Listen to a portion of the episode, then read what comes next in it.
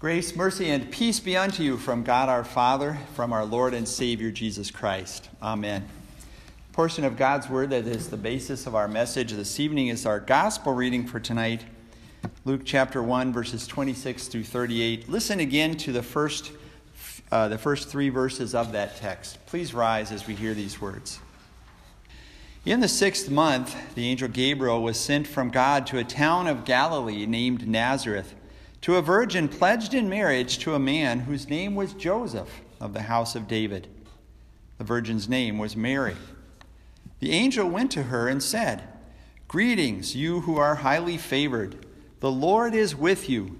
Blessed are you among women. This is the text. Let us pray.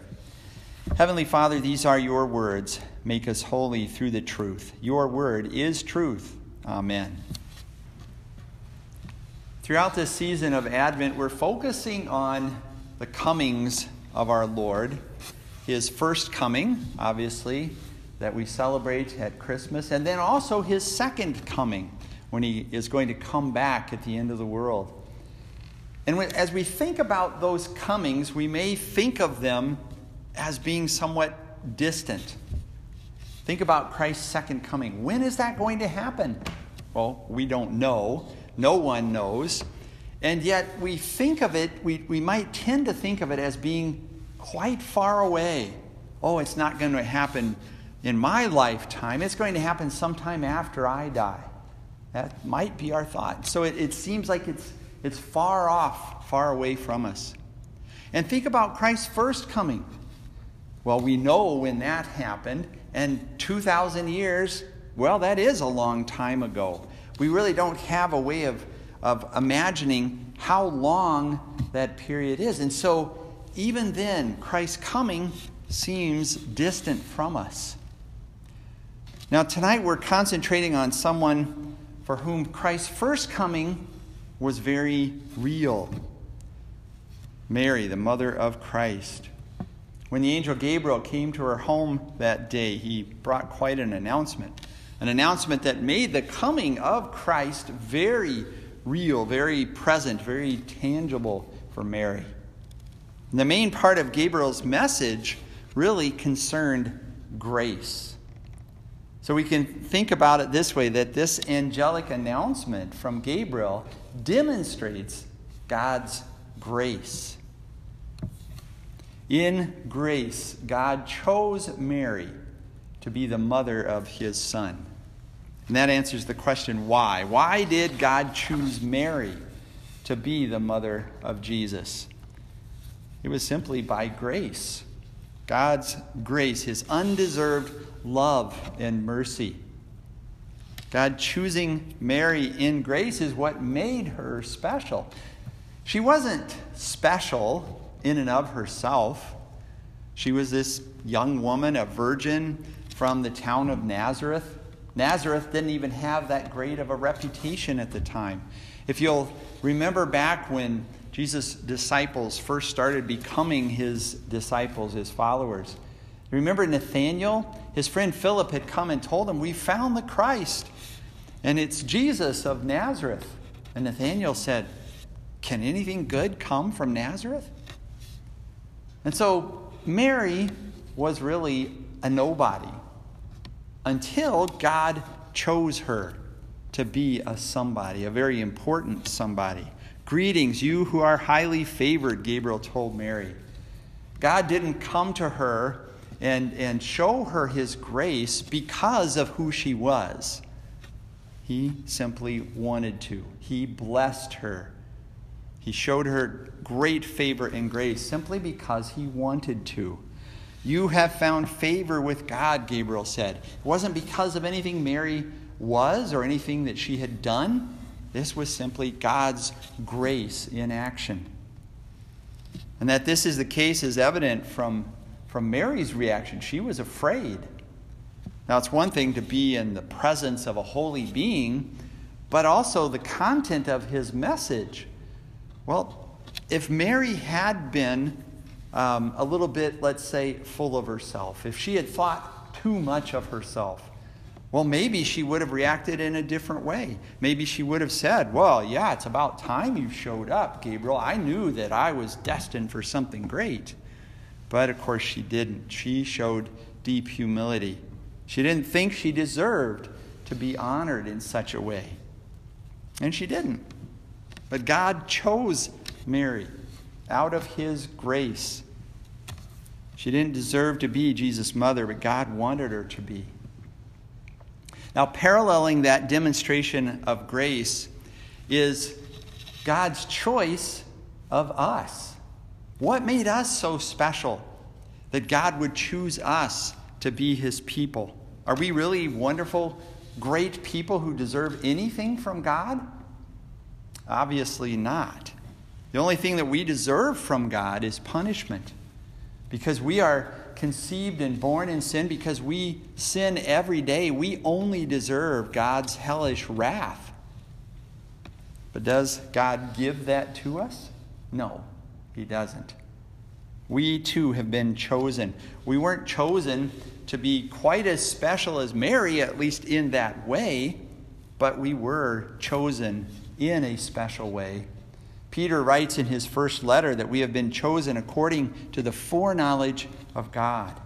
In other words, in eternity, before time began, God chose us to be his own, to be his people. Why? Did God look forward in time and, and see that someday we would just be amazing believers and, and choose us based on that? No. He simply chose us because he wanted to. In His grace, He chose us. Now, we've heard that perhaps so many times that maybe it's just become a little too commonplace for us that we don't think of it as something that is very special. Maybe if we had had an angel come to us and, and tell us how special we were, well, maybe then we would think of ourselves as special people. But we do have God coming to us. God comes to us in His Word, in the Bible. He comes to us in baptism, in the Lord's Supper. And that presence with us, that message to us, is just as real as Him sending an angel to talk to us. So, that angelic announcement to the Virgin Mary demonstrated God's grace. It also demonstrated God's grace in that God fulfilled his promise to send a Savior, to send a king. In Mary's day, people were waiting. They were waiting for the fulfillment of that promise, the promise that had been made first off in the garden by God. And they were waiting for the fulfillment of that because God promised to send someone who was going to rescue mankind from sin, from death, from the devil. And so when Gabriel told Mary about this miraculous baby that she was supposed to have, she knew exactly whom he was talking about. First off, there was the fact that she was a virgin. What did God say through the prophet Isaiah? He said that this will be the sign to you a virgin will conceive and give birth to a son. Mary definitely fit the bill. And then there were the things Gabriel said about this special child. You are to name him Jesus. In Hebrew, the name Jesus is Yeshua. And Yeshua translates to the Lord saves, Yahweh saves. And that's exactly what God promised to do through his Messiah, through the promised Savior, to save mankind. Gabriel said he will be called Son of the Most High. The Most High was another way used in the Old Testament to refer to God. And so, who else would the Savior be but God's very own Son? The Lord God will give him the throne of his father David, Gabriel said. It was promised that the Messiah would come through David's line and that he would be a king that would be even greater than David. And that's shown by what Gabriel said next. He will reign over the house of Jacob, God's people, forever, and his kingdom will never end. Now, did Mary get it? Did she know? Did she understand about whom Gabriel spoke? Mary said to the angel, How will this be since I am a virgin?